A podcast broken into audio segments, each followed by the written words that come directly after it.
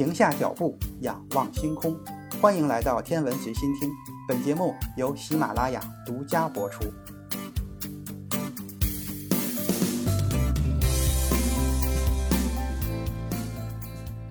现在我们使用的公历直接来源于儒略历。所谓的儒略历，就是以罗马统帅朱利亚·凯撒之名命名的一种历法。我国早先的天文学家将朱利亚翻译成儒略，所以这个名字就一直沿用到了今天。古埃及人一直采用阳历，他们的民用历法就是所谓的徘徊年，每年三百六十五天，分成三个季度，每月有三周，每周有十天。另有额外的五天在年末，也有说是在年初的。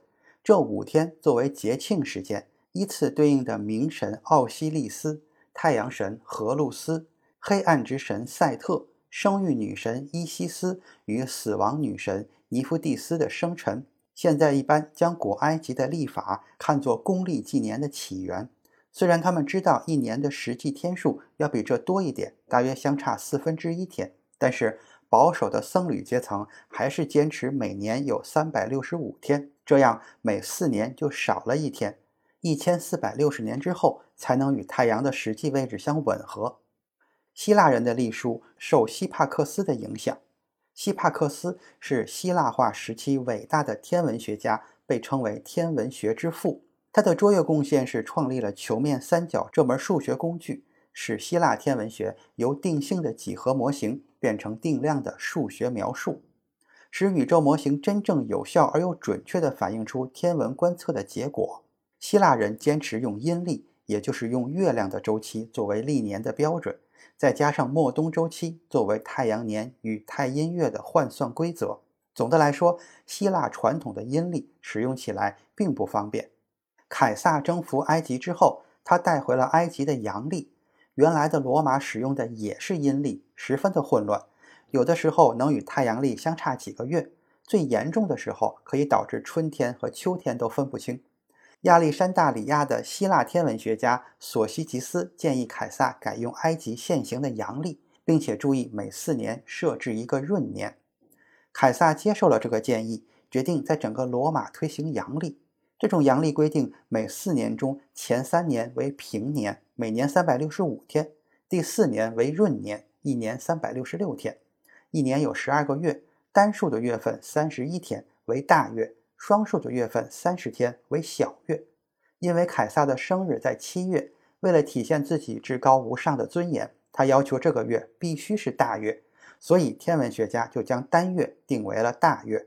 这样每年就有六个大月和六个小月，那么一个平年就多出了一天，只能从某一个月中扣除一天。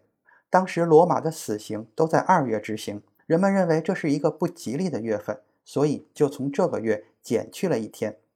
凯撒去世之后，他的外侄孙乌大维继位，这位乌大维的生日偏偏在八月，他也要显示一下他的威严，所以下令将八月也定为大月。